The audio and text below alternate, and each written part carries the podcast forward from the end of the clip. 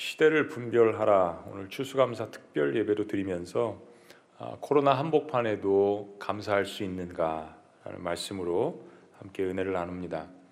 아, 영국 그 트렌치 감독의 시에 이런 구절이 있습니다. 어떤 사람은 아, 자기가 가는 평탄한 길에 조그만 구렁텅이만 있어도 벌써 하나님을 원망하고 아, 사람을 원망한다. 또 어떤 사람은 자기가 가는 험하고 캄캄한 길에 조그마한 빛만 비추어도 하나님이 주시는 자비로운 빛이라 해서 감사의 기도를 올린다. 어, 비슷한 상황을 만나도 이렇게 반응이 다를 수가 있는 것이죠. 보는 것에 대한 관점. 또 이런 말이 생각이 납니다. 노래는 부를 때까지 노래가 아니며 종은 울릴 때까지 종이 아니고 사랑은 표현할 때까지 사랑이 아니며 축복은 감사할 때까지 축복이 아니다. 내가 축복을 하려면 감사를 표현해야 된다는 거죠. 그래야 내 것이 된다는 이야기입니다. 우리도 하나님 앞에 감사합니다, 사랑합니다라는 표현을 해야 합니다. 하나님은 그 이야기를 듣기를 가장 기뻐하시죠. 저희들이 지금 처하고 있는 이 상황은 만만치가 않습니다. 감사를 하기에 만만치 않은 상황들을 맞이하고 있습니다. 코로나 팬데믹으로 인해서 어느 한 가정, 어느 한 공동체, 어느 한 국가가 아닌 전 인류가 모두가 힘든 상황 속에서 특별히 우리 그리스도인들은 어, 어떻게 해야 할까요? 어, 어떻게 감사해야 될까? 이런 상황 속에서 우리가 제대로 된 감사를 할 수 있을까요? 최악의 상황 가운데서 감사라는 것이 가능할까요? 어떤 습관이 아니라 그냥 말에 그냥 감사합니다 이게 아니라 어, 하나님은 아시잖아요. 우리가 가짜로 이야기하는 진짜로 이야기하는 정말 내 심령 깊은 곳 깊숙한 곳에서 나오는 근본적인 본질적인 이 감사 이게 이런 상황에서 가능할까 이런 질문들이 우리의 뇌리를 어, 스칩니다. 지금 이스라엘 백성들은 40년의 광야 생활을 마치고 어, 가나안 땅을 바라보면서 모압 땅에 모여 있습니다. 한 사람도 예 없이 모압 땅에 모여 있습니다. 모세는 이제 아, 죽음을 앞, 목전에 앞두고 있습니다. 다음 승계를 받은 여호수아는 아직 젊고 전쟁에 대한 경험은 있지만 아직 그것을 아, 이어받아서 그 리더십을 아직 발휘하지는 않았습니다. 39년 전쯤에 바란 광야 가데스 바네아에서 이스라엘 백성들이 하나님 말씀에 근거해서 가나안 땅에 정탐꾼을 보냈습니다. 아, 그 땅을 정탐해서 군사 시설이라든지 주요 요지를 파악을 하고 이제 어, 전쟁을 하러 점령을 하러 들어가려던 차였습니다. 12명의 정탐꾼을 파견을 했는데 출애굽한 지 한 1년 정도 지나는 가나안 정복이 딱 눈에 앞에 보이는 그런 시점이었습니다.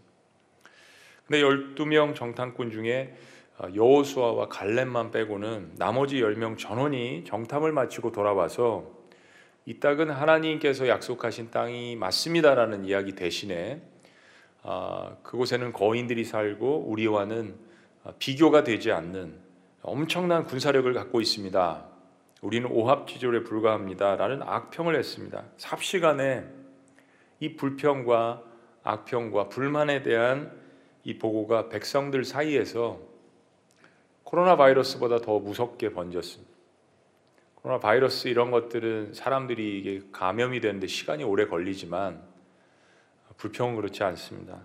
시간에 번졌습니다. 그리고 정탐하고 돌아온 여호수아 갈렙, 모세와 아론 일부 지도자들을 제외하고는 모든 이스라엘 백성들이 하나님 앞에 원망을 쏟아붓기 시작합니다. 불평이 이렇게 무서운 거죠. 이집트에서 노예로 살다가 탈출하게 해주신 것. 1년 동안 광야에서 먹이시고 입히시고 하나님의 백성으로 훈련시켜 주신 것, 열 가지 재앙을 보여 주신 것, 홍해가 갈라지는 놀라운 역사 속에 그 바다 밑 물길을 다 같이 손을 붙들고 감격해하며 걸었던 순간들을 경험한 것들, 이제 약속하신 가나안 정복이 바로 눈앞에 보이는 여기까지 인도하신 그 하나님 앞에 이런 감사들을 100번 수천 번, 수만 번, 수백만 번 하나님 앞에 드려도 모자랄 판에 이스라엘 백성들이 불평과 원망을 쏟아냈습니다. 성경은 그날 밤새도록 하늘을 찌르듯 하나님 앞에 불평을 했다라고 기록합니다. 그때 하나님께서 진노하셔서 내리신 심판이 바로 가나안 정탐 40일 그 하루를 1년씩 계산해서 40년을 광야 생활을 하게 하십니다. 1년 정도는 했고 나머지 39년, 38년 정도를 더. 또 하나는 그때 불평했던 세대들은 가나안 땅에 입성하지 못하고 오직 여호수아 갈렙 믿음의 눈으로 바라보았던 그들 그리고 이제 광야에서 태어난 이 세대들만 가나안 땅에 들어가게 하십니다. 이 두 가지가 이스라엘 백성들에게 내려진 조치였습니다. 그리고 신명기 말씀은 모세가 어, 이스라엘 백성들에게 40년이 지나서 이제 가나안 땅을 탁 목전에 두고 광야에서 설교한 마지막 부분입니다. 오늘 본문 말씀이 출애굽의 역사와 홍해 기적을 경험하지 못한 2세대들입니다. 그래서 그들에게 하나님께서 신앙 교육을 해주고 계시는 것이고 1세대들이 마지막으로 그들을 위해서 해야 될 일이 무엇인지를 또한 말씀해 주시는 것입니다. 그리고 이제 언약식을 27장부터 하기 이전에 가장 마지막으로 모세 설교의 마지막에 대한 교훈입니다. 근데 그 마지막 교훈의 핵심이 뭐냐면 바로 감사입니다. 감사. 예, 지금 광야에서 어, 가나안 땅을 목전에 두고 다시 한번 하나님께서 무슨 감사에 대해서 이야기하시는 걸까요? 자, 세 가지 말씀을 은혜로 나누기를 원하는데 첫 번째는 미래에 대한 감사입니다. 미래에 대한 감사. 하나님, 나의 모든 것은 주님의 것입니다. 라는 고백입니다. 한번 따라해 보시죠. 하나님, 나의 모든 것은 주님의 것입니다. 오늘 말씀이 특이한 것은 지금 이루어지지 않은 것에 대한 감사를 하나님께서 명령을 하십니다. 자, 1절 말씀. 내 하나님 여호와께서 내게 기업으로 주어 차지하게 하실 땅에 내가 들어가서 거기에 거주할 때 미래에 대한 일이죠. 2절 내 하나님 여호와께서 내게 주신 땅에서 그 토지의 모든 소산의 만물을 첫 것을 거둔 후에 수확한 후에 그것을 가져다가 광주리에 담고 내 하나님 여호와께서 그의 이름을 두시려고 택하신 곳으로 그것을 가지고 가서 자 3절 말씀입니다. 시작 그때 제사장에게 나아가 그에게 이르기를 내가 오늘 당신의 하나님 여호와께 아뢰나이다 내가 여호와께서 우리에게 주시겠다고 우리 조상들에게 맹세하신 땅에 이르렀나이다 할 것이요. 모든 것이 다 가정법입니다. 그렇게 가나안 땅에 들어가면 이렇게 이렇게 사절 제사장은 내 손에서 광주를 받아서 내 하나님 여호와의 제단 앞에 놓을 것이며 지금 하나님께서 모세를 통하여서 지금 말씀하시는 이것은 가나안 땅에 들어갔을 때 정복했을 때 그리고 나서 하나님 앞에 첫 번째로 해야 될 일이 그 땅의 첫 소산물 이제 농작을 할 거 아닙니까? 그리고 나서 그것의 첫 소산물의 첫 열매를 하나님 앞에 드리라고 말씀하시는 것입니다. 그리고 그 모든 것들을 각자 광주리에 담아서 하나님이 거하실 그곳에 하나님의 이름을 두려고 하는 것 성전이겠죠. 그 성전이 있는 곳에 가서 제사장들에게 광주리를 바치라고 하는 것입니다. 이 메시지의 핵심은 감사가 과거와 현재에만 머물러 있는 것이 아니라 가나안 땅에 들어가서 미래에 어떻게 하나님께 감사를 드려야 할지를 설명해 주고 있는 것입니다. 하나님께서 해 주시는 거죠. 미래는 아직 만들어지지 않았습니다. 내일 올 것입니다. 눈에 보이지 않을 수 있습니다. 미래에 대한 감사까지 믿음의 눈으로 드릴 수 있는 것은 그 이유는 약속의 말씀을 붙들고 그것이 이루어질 것을 믿는 마음으로 나가기 때문입니다. 히브리서 11장 1절 말씀 우리를 우리는 많이 암송하고 잘 알고 있습니다. 믿음, 믿음은 바라는 것들의 실상이요 실체라는 거죠. 그리고 보이지 않는 것들의 증거라고 이야기합니다. 지금은 보이지 않지만 그 믿음을 통하여서 그 증거를 받는다라는 이야기입니다. 마치 그 일이 아, 지금 현재 일어날 것처럼 바라본다라는 이야기입니다. 40년 전에 이스라엘 백성들의 실패는 가나안 땅을 주시겠다고 하시는 하나님의 이 철저한 약속, 미래에 대한 이 하나님의 약속을 붙들지 않았기 때문에 일어났습니다. 그것이 목전에 다가왔는데도 불구하고요.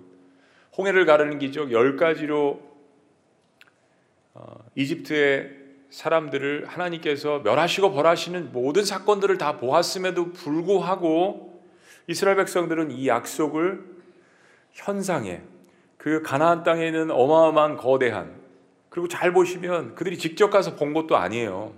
그것 또한 사람들이 이야기한 것에 대한 불평을 믿음으로 붙드는 것입니다. 하나님께서 그런 1세대들의 실패를 2세대들에게 다시는 답습하지 말라고 2세대들에게 미래에 대한 감사를 지금 명령하시는 것입니다. 그런데 이것은 아무 근거 없는 미래에 대한 감사가 아니라 40년 전에 약속했던 똑같은 상황 아니요 그 더 오래 전에 430년 전에 아브라함에게 약속했던 그 똑같은 분명한 약속을 바라보고 지금 감사하라는 거예요. 지금 사실은 그때 가서 감사하라는 말씀도 있지만 이 하나님께서 주시는 말씀의 전체 의미가 지금 감사예요. 이 미래에 대한 감사의 의미에서 하나님께서 주시는 것은 이겁니다. 하나님, 나의 전생애가 하나님의 것입니다라는 이 고백이 담겨져 있습니다. 우리는 나의 과거나 현재에 대해서 감사를 할 때는 많지만 앞으로 만들어질 미래에 대해서는 잘 감사하지 않습니다. 하나님은 과거나 현재나 미래나 동일하게 존재하시는 분이죠. 그래서 나도 하나님 미래에 계시기 때문에 다 알기 때문에 나도 나를 만들어 가실 그 미래에 계신 그 하나님, 그 약속을 붙들고 하나님 앞에 감사하는 것입니다. 하나님께서 나의 미래도 책임지실 것이라는 그 감사. 모든 이스라엘 백성들 마음속에는 아직 정복되지 않은 가나안 땅. 그러나 그것이 하나님의 약속임을 믿어 의심치 않고 미래를 향해서 앞으로 전진하는 일만 남아 있습니다. 그리고 그 땅에 들어가는 것을 기정사실로 알고 그 소산물의 첫 열매를 하나님 앞에 드리라는 것입니다. 소산물의 첫 열매를 하나님 앞에 드린다라는 사실 이 자체는 나의 모든 것은 하나님의 것입니다라는 고백의 상징입니다. 11조의 의미가 그런 의미가 있는 것이죠. 바로 나의 모든 소유가 하나님의 것입니다라는 고백하는 것. 단순히 10의 1만 하나님의 것이 아니라 상징적인 의미에서 첫 열매로서 10의 1을 하나님 앞에 드리는 것입니다. 그리고 나머지 10의 9도 다스림을 받겠다라는 고백이 사실은 10의 1의 고백입니다. 10의 1만 드리면 나머지는 끝이라는 고백이 아닙니다. 그럼 우리가 질문합니다. 그럼 왜 다 드리지 않습니까? 다 하나님의 것인데. 나머지 10의 9도 내 것은 아니지만 하나님의 다스림 속에서 이 땅에서 그 물질에 대한 책임을 내가 지고 있는 것입니다. 바로 청지기 의식이죠. 그 물질을 가지고 자녀를 돌보고 아내를 돌보고 남편을 돌보고 가정을 돌보는 책임, 그 물질을 가지고 교회에서 섬기고 교회 공동체를 돌보는 책임, 그 물질을 가지고 사회 주변을 돌보고 이웃을 돌보는 사회에 대한 책임, 그 물질을 가지고 선교를 하고 또 전도를 하는 선교에 대한 책임. 이 책임과 자유를 하나님께서 10의 9로 우리에게 주신 것입니다. 역사를 살펴보자면 슬픈 현실은 이 신명기 말씀으로부터 천년간 이스라엘 백성들은 이 약속을 잘 지키지 못했습니다.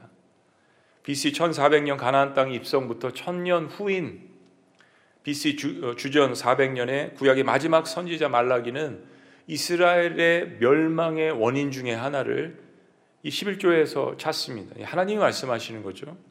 말라기서 3장 7절에서 10절은 이렇게 이야기합니다. 만군의 여호와가 이르노라 너희 조상들의 날로부터 아마 지금 이 시점이었을 거예요. 하나님께서 지금 이 출애굽한 다음에 광야에서 이 시점부터 너희가 나의 규례를 떠나 지키지 아니하였도다. 그런즉 내게로 돌아오라. 그리하면 나도 너희에게 돌아가리라 하였더니 계속 선지자들 통해서 이렇게 선포하셨다는 거죠. 그래서 백성들이 묻습니다. 너희가 이르기를 우리가 어떻게 하여야 돌아가리까 하는도다. 하나님께서 그래서 말씀을 해 주십니다. 사람이 어찌 하나님의 것을 도둑질하겠느냐? 그러나 너희는 나의 것을 도둑질하고도 말하기를 우리가 어떻게 주의 것을 도둑질하였나이까 하는도다. 이는 곧 11조와 봉헌물이라. 너희 곧 온 나라가 나의 것을 도둑질하였으므로 너희가 저주를 받았느니라. 멸망의 이유에 대해서 백성들이 질문을 하니까 어떻게 돌아갈 수 있습니까? 어떻게 회개할 수 있습니까? 하나님께서 설명을 해주시는 게 말라기 선지자를 통해서 이야기하신 것입니다. 근데 우리가 선지서를 보면 하나님은 죽을, 죽이려고 하시는 하나님이 아니시라 모든 선지자의 결론은 사실은 치료와 회복입니다. 하나님께서 이 멸망의 이유에 대해서 말씀하시고 하나님께서 회복에 대한 소망도 말씀을 하십니다. 말라기서 7장 10절에 9절에 아, 이어지는 10절은 이렇게 이야기합니다. 한번 읽어 보시죠. 시작. 만군의 여호와가 이르노라 너희의 온전한 11조를 창고에 들여 나의 집에 양식이 있게 하고 그것으로 나를 시험하여 내가 하늘문을 열고 너에게 복을 쌓을 곳이 없도록 붙지 아니하나 보라. 여러분 이 말씀이요. 성공하고 복 받으려면 헌금 많이 해라 그런 뜻이 아닙니다. 그런 뜻이 아닙니다. 여러분 그렇게 오용을 하고 남용을 하고 어, 내가 출세하고 성공하기 위해서 하나님 앞에 마치 물건을 맡겨놓듯이 그렇게 생각하실 때도 있는지 모르겠어요. 그런 뜻이 아닙니다. 여러분 하나님 앞에 11조 많이 바쳐도 물질적으로 풍성하지 않을 수도 있습니다. 않을 수도 있어요. 하나님께서 다른 문을 열어 주실 수 있습니다. 영적으로 더 충만하게 해 주실 수도 있어요. 데니 벨레시 목사님은 이런 이야기를 했습니다. 주님은 사람들이 삶 속에서 보물을 투자하는 것을 보면 그 마음 상태를 알 수 있다라고 말씀하셨습니다. 우리의 마음 상태. 정말 진심으로 하나님 앞에 감사해서 미래를 바라보며 하나님 저희 인생의 전부가 하나님의 것입니다라고 하면서 드리는지 하늘나라에 간 뒤에는 참다운 보물을 쌓을 수 없다는 사실을 기억하십시오. 아직 이 땅에 있을 때 하늘 곳간에 저장할 보물을 쌓아 두어야 합니다. 진정한 감사는 나의 미래, 나의 소유, 나의 모든 것이 하나님의 것임을 고백하는 것입니다. 10의 1 있는, 1에 있는 것이 아니라 더 중요한 드리진 않았지만 10의 9. 다 토탈 이야기하면 나의 삶 전체가 하나님의 것이라는 그 진정한 고백. 특별히 미래에 대한 감사, 아직 이루어지지 않았지만 약속의 말씀을 붙들고 나의 미래를 바라본 하나님, 저의 인생 전체가 하나님의 것입니다라는 이 고백을 하나님께서 기다리고 계신다는 이야기입니다. 두 번째, 우리는 코로나 한복판에서 어떻게 감사할 수 있습니까? 두 번째는 과거에 대한 감사입니다. 과거에 대한 감사. 하나님, 오늘 나를 여기까지 인도하신 것 감사합니다. 오늘 여기까지 저를 인도하신 것 감사합니다. 하나님께서 이제 이스라엘 백성들에게 과거를 회상하라고 하십니다. 이집트에서 노예된 생활에서 해방시켜 주신 그 사건을 기억하라고 이야기하십니다. 그들이 부르짖었을 때 그 부르짖고 통곡했던 그 어려운 시절을 기억하라고 이야기하십니다. 그리고 그때 하나님께서 어떻게 그들을 건져내셨는지를 기억하라고 말씀하십니다. 6절 말씀입니다.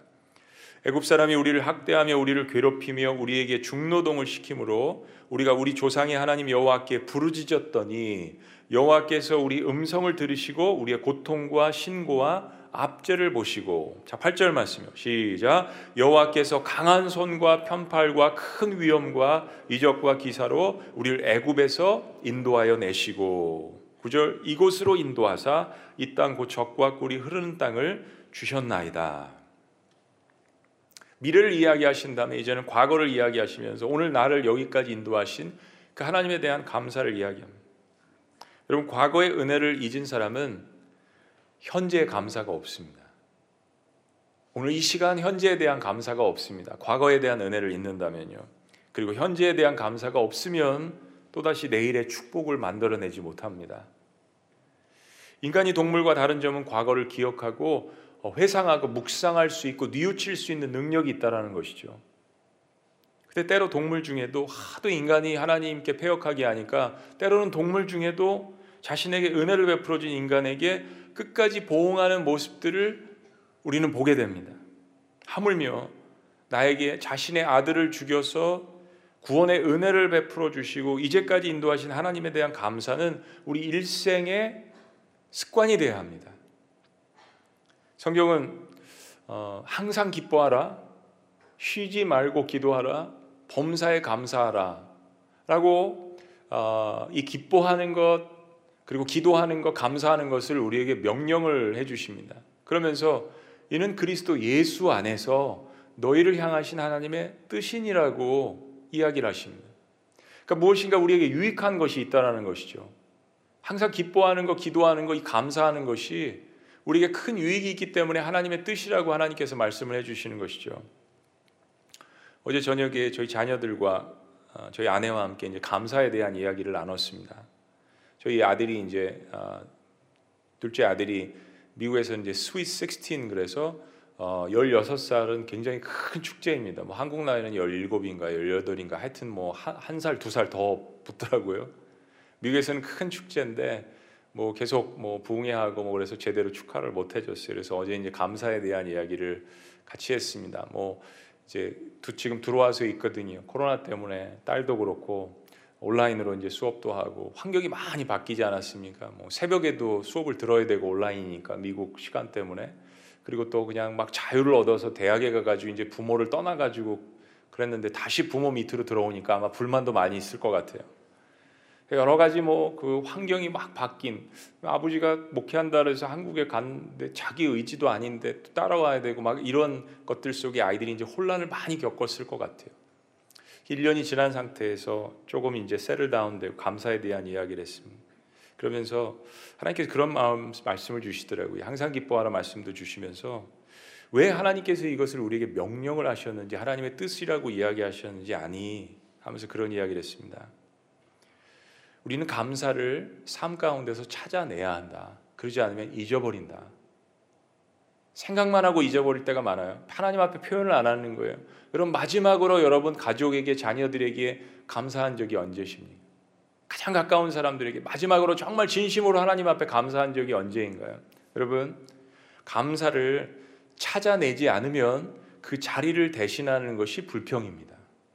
이스라엘 백성들이 그걸 잊어버린 거예요. 과거에 대한 이 감사를 하나님 앞에 찾아내지 않기 때문에 그들 마음 가운데 차지했던 것이 바로 불평과 불만이었습니다. 이 훈련, 감사를 찾아내는 이 훈련, 감사를 찾아내서 하나님 앞에 올려드리는 이 훈련은 우리의 영적 생활에 엄청난 능력을 가져다 줍니다. 우린 평화를 원하고 기쁨을 원하지만 그 기쁨과 평화를 얻는 방법이 어떤 다른 방법이 아닌 하나님 앞에 감사를 찾아내어서 그것을 드리는 것임을 우리는 기억해야 합니다. 과거의 죄의 노예 생활에서 나를 해방시켜 주셔서 오늘 나를 여기까지 인도하시고 그런 하나님에 대해서 계속해서 전심으로 높일 때 하나님께서 엄청난 영광을 받으시며 기뻐하시고 나의 미래를 닫힌 문들을 열어주기 시작하시는 것입니다. 여러분 드리는 것만 갖고는 예배는 성립이 안 됩니다. 드림의 필수 요소는 경배입니다. 하나님을 높이는 것입니다. 하나님 가장 기뻐하시는 제사 감사와 기쁨의 제사입니다. 오죽하면 시편 기자가 감사함으로 하나님을 영화롭게 한다고 했을까요? 인간은 하나님을 영화롭게 할 수 있는 존재가 아님에도 불구하고 우리가 할 수 있는 것이 있다면 감사라고 이야기합니다. 10절 말씀 다 같이 읽습니다. 시작. 여호와여 이제 내가 주께서 내게 주신 토지 소산의 만물을 가져왔나이다 하고 너는 그것을 내 하나님 여호와 앞에 두고 내 하나님 여호와 앞에 경배할 것이며 뭐라고요? 여 앞에 경배할 것이며 물건과 마음이 같이 가는 겁니다. 봉헌과 마음이 같이 가는 겁니다. 감사는 어떤 상황에서도 기뻐하는 마음이죠.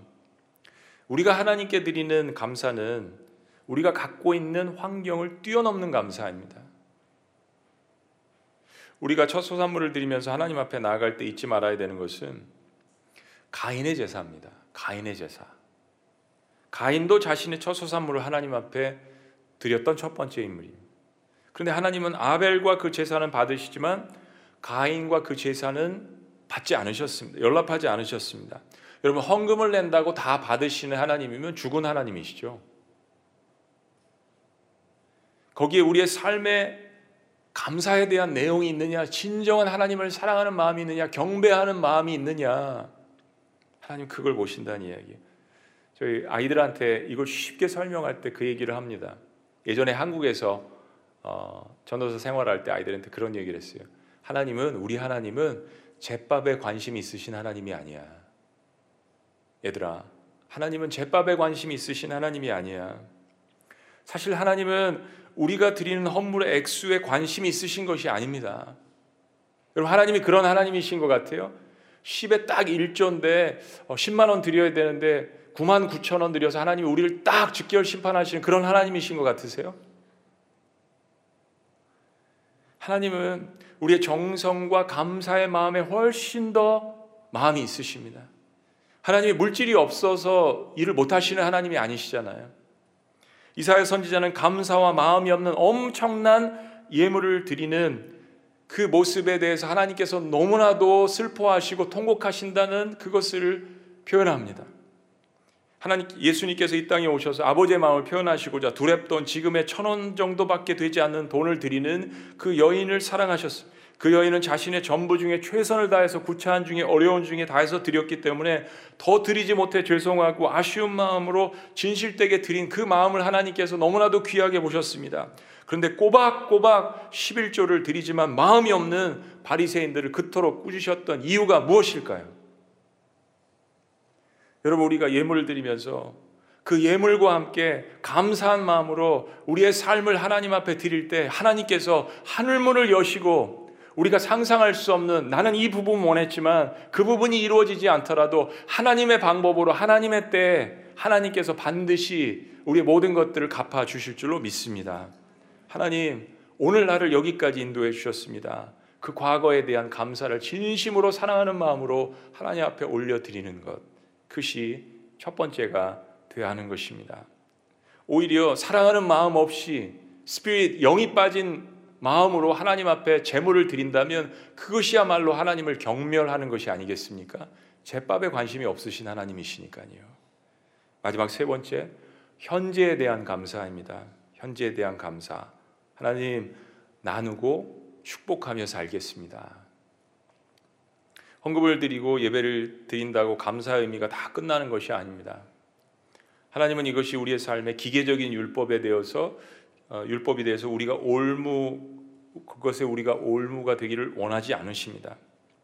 마지막 감사는 바로 우리의 이웃과 그 축복을 나누어야 한다라는 것입니다. 11절과 12절 말씀입니다. 11절 내 하나님 여호와께서 너와 내 집에 주신 모든 복으로 말미암아 너는 레위인과 너희 가운데 거류하는 객과 함께 즐거워할지니라. 자, 12절이요. 다 같이 시작. 셋째 해, 곧 11조를 드리는 해에 내 모든 소산의 11조 내기를 마친 후에 그것을 레위인과 객과 고아와 과부에게 주어 내 성읍 안에서 먹고 배부르게 하라. 구약에 있어 11조는 계속해서 이제 예배를 드리게 하고 그리고 성막 제사를 운영하고 또 사역을 하는데 그것이 쓰여졌습니다. 그리고 3년째 11조는 레위인과 나그네와 고아 과부에게 나누어주고 그들을 축복하라고 하셨습니다. 이 말씀의 해석에는 약간의 이견이 있습니다. 3년째 11조는 구제스라는 해석도 있고 또 3년째는 두 번의 11조를 드리는데 그 중에 한 번은 구제 전적으로 쓰라는 그러한 말씀의 해석도 있습니다.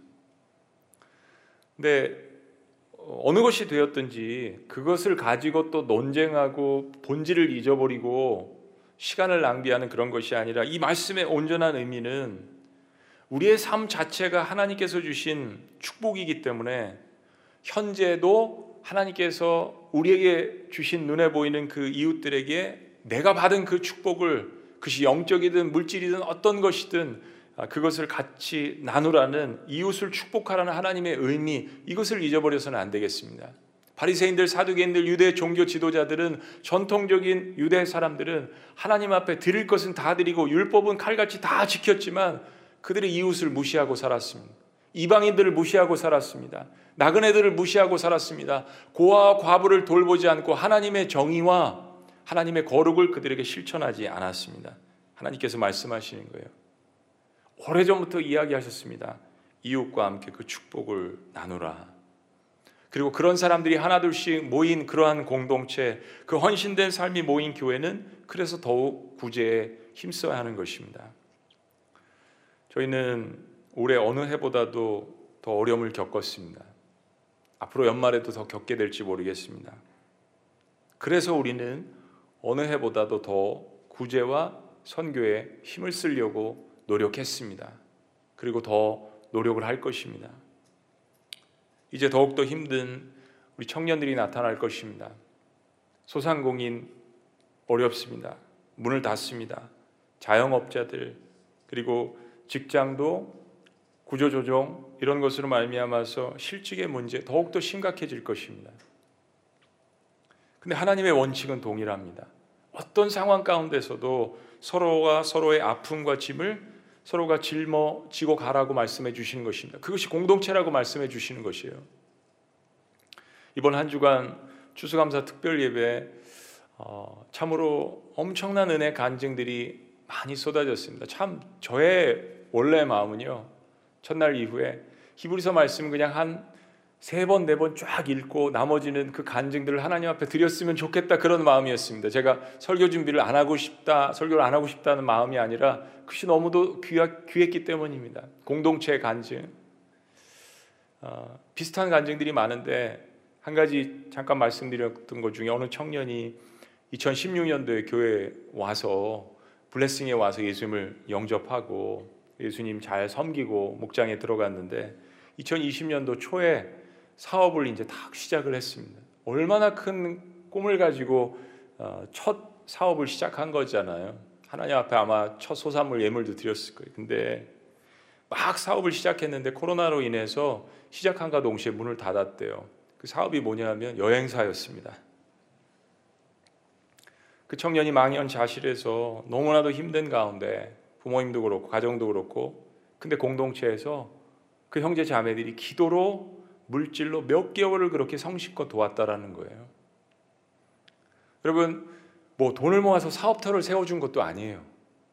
내일 먹을 거 걱정하지 않도록 도운 것도 아닙니다. 그런데 거기서 이 청년이 힘을 얻고 아르바이트를 하면서도 하나님께서 주신 공동체가 이런 것이구나라는 깊은 예수 그리스도의 사랑과 교회의 사랑을 느꼈다라는 것입니다. 그게 바로 교회 공동체의 힘이고 그게 바로 목장 공동체의 힘이라는 것입니다. 이 한 간증이 아닙니다.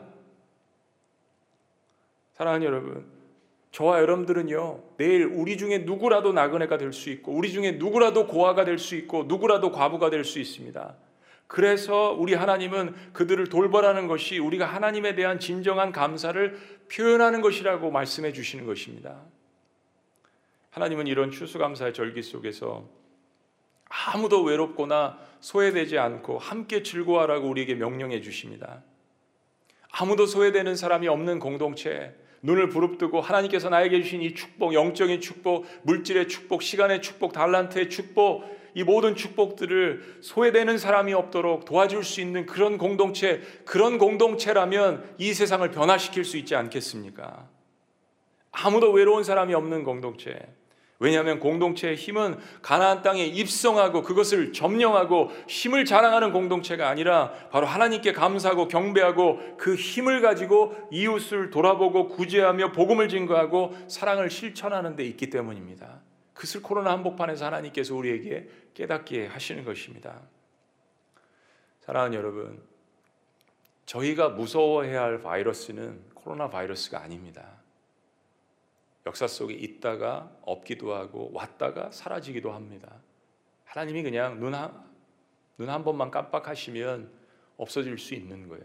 그러나 인류 역사 속에 가장 사람들을 병들게 하고 없어지지 않는 바이러스가 있습니다. 바로 불평 바이러스입니다. 불평, 불만, 감사의 자리를 대신 차지한 감사를 찾아내지 않기 때문에 우리의 10년 가운데 끊임없이 그토록 홍해가 갈라지는 역사를 경험했음에도 불구하고 어떻게 하나님의 강한 펼과 팔과 큰 힘으로 우리를 구원해 주셨음을 잊어버리고 가나안 땅 목전에서 수백만의 이스라엘 백성들이 하나님을 원망하고 불평했던 그 불평 바이러스 그것이 우리의 마음 가운데 자리 잡게 되면 가족이 갈라지고 부모와 자녀가 갈라지고 서로를 증오하게 하고 교회 공동체가 망가지고 시간을 낭비하게 하고 적개심을 갖고 증오하고 인생을 시간을 낭비하게 하고 사명을 품지 못하게 하고 전쟁을 일으키고 비전과 사명을 상실한 채 바로 우리가 만든 그 광야에서 스스로 파멸하게 되는 것입니다. 가나안 땅 목전에서요. 동시에 무관심, 무표현의 바이러스도 예외는 아닙니다. 표현하지 않는 것. 사랑 표현하라고 주셨습니다. 감사 표현하라고 주셨습니다. 그래 여러분들 정말 올 한 해 동안 격려해 드리고 싶은 것 우리 지구촌 공동체 너무나 감사하게도 이 자리까지 잘 오게 하신 것 감사드리고 하나님 앞에 영광을 올려드립니다. 미래에 대한 감사, 나의 모든 것은 주님의 것입니다. 과거에 대한 감사, 오늘날을 여기까지 인도하셨습니다. 현재에 대한 감사, 하나님 부족하지만 나누고 축복하고 살겠습니다. 여러분이 도저히 감사할 수 없는 환경을 가지실 수도 있겠습니다. 아무것도 감사할 수 없는 환경을 가지실 수도 있겠습니다. 어, 제 어, 천국 환송 예배 마지막에 원로 목사님께서 어, 이야기하신 아들 범과 작별하며 드리는 감사. 손영환 목사, 손양원 목사님께 배운 열 가지 감사를 여러분들과 함께 나누고자 합니다.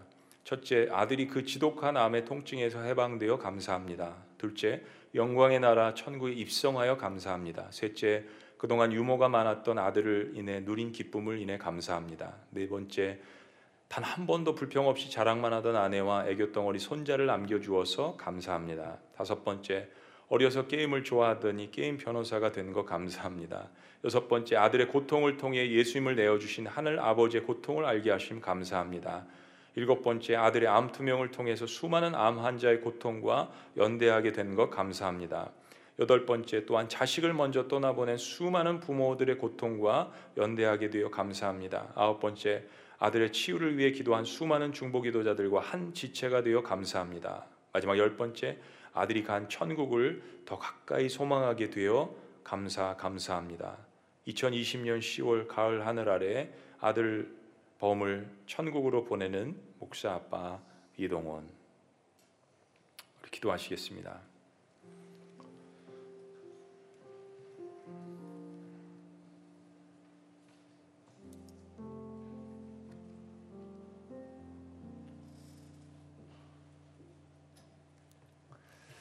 우리 시간 잠시 우리의 삶을 뒤돌아보고 어, 주의 만찬에 참여하기 전에 우리의 마음을 주님 앞에 집중하기를 원합니다. 조용한 침묵 속에 주님을 바라보며 잠시 기도로 나아갑니다.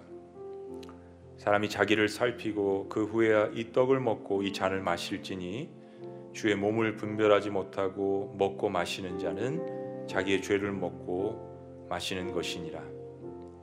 과거와 현재와 앞으로 다가올 미래에 대한 감사를 하나님 앞에 드리며 이 성만찬을 주의 만찬을 준비합니다.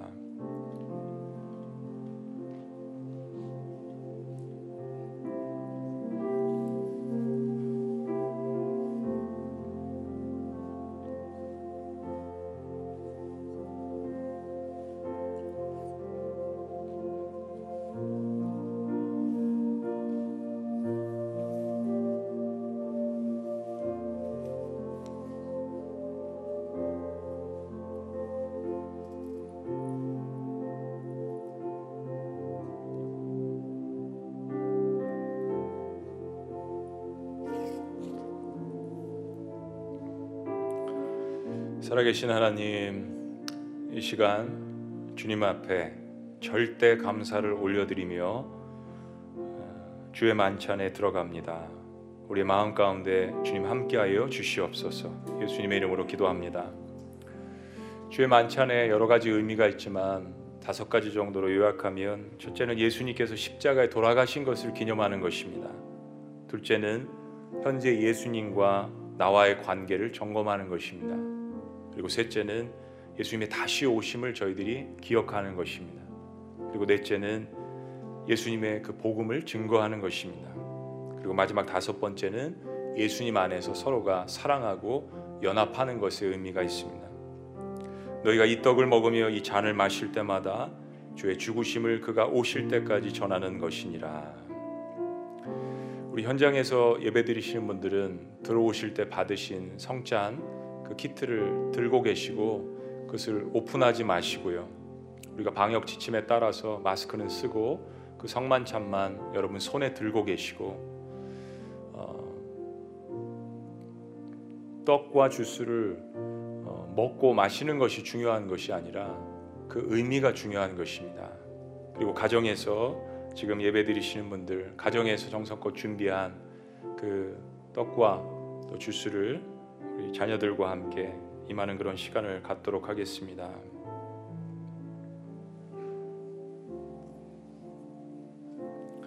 주님께서 십자가에 달리시던 밤 제자들과 함께 마지막 식사를 하시는 자리에서 주님이 떡을 집으셨습니다.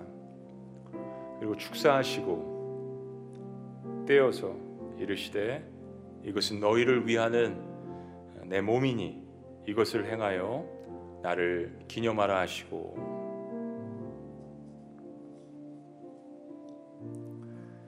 이 떡은 우리를 구원하시기 위해서 고난 받으시고 십자가에 달리신 주님의 몸을 상징하는 것입니다. 우리를 위한 주님의 사랑과 은혜에 감격하며 감사하며 하나된 공동체로서 이 주님의 몸을 상징하는 떡을 우리 영적으로 함께 나누도록 합니다. 우리 잠시 묵상하십니다.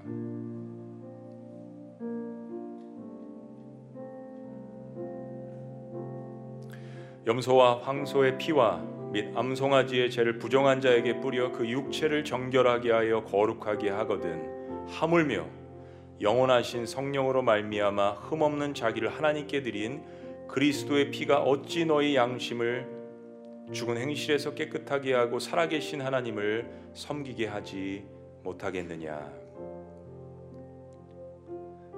이제 주님의 몸을 상징하는 이 떡을 영적인 의미로 우리 함께 드시도록 합니다.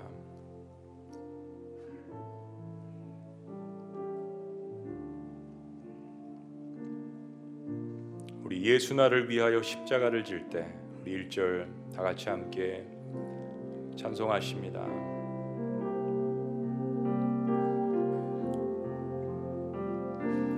예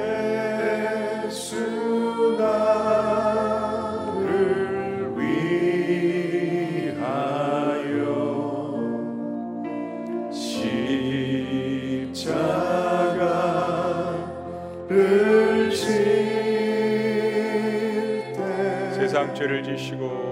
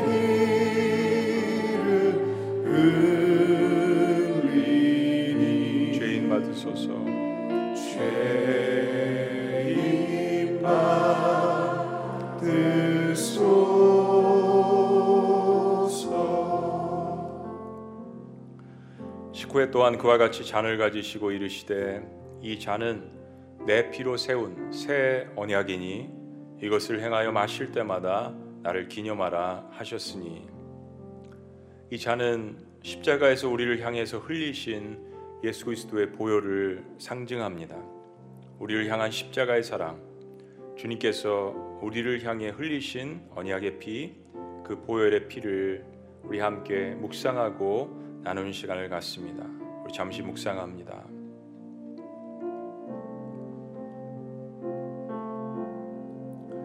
그가 찔림은 우리의 허물 때문이요 그가 상함은 우리의 죄악 때문이라 그가 징계를 받음으로 우리는 평화를 누리고 그가 채찍에 맞음으로 우리는 나음을 받았도다. 이제 예수 그리스도의 보혈을 상징하는 이 잔을 주님의 공동체로서 한 몸의 공동체로서 우리 영적으로 상징하며 이 잔을 드십니다.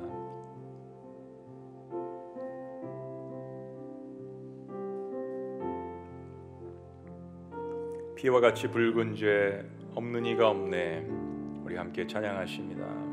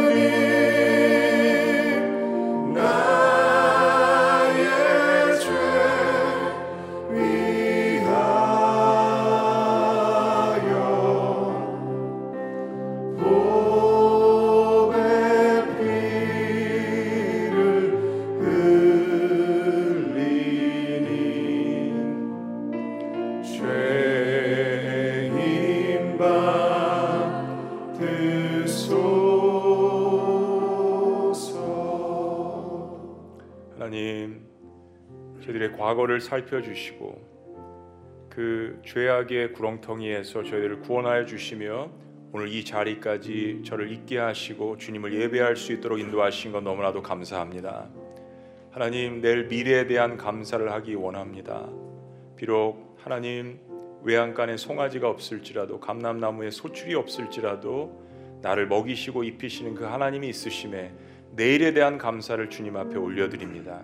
그리고 오늘 나에게 있는 적은 오병이었지만 이것을 이웃을 위해서 베풀기를 원합니다. 하나님, 우리와 함께 하시고 나와 함께 하시고 공동체와 함께 하시는 놀라운 하나님의 역사를 찬양하며 예수 그리스도 이름으로 축복하며 기도합나이다. 아멘. 우리 자리에서 다 같이 일어나셔서 오 신실하신 주 내 아버지여 우리 1절만 우리 다 같이 힘차게 우리 한 마음으로 우리 주님 앞에 오 신실하신 주 우리 함께 찬양합니다. 우리 힘차게 합니다. 조금 빠르게 할까요? 힘차게 오 신실 오 신실하신 주내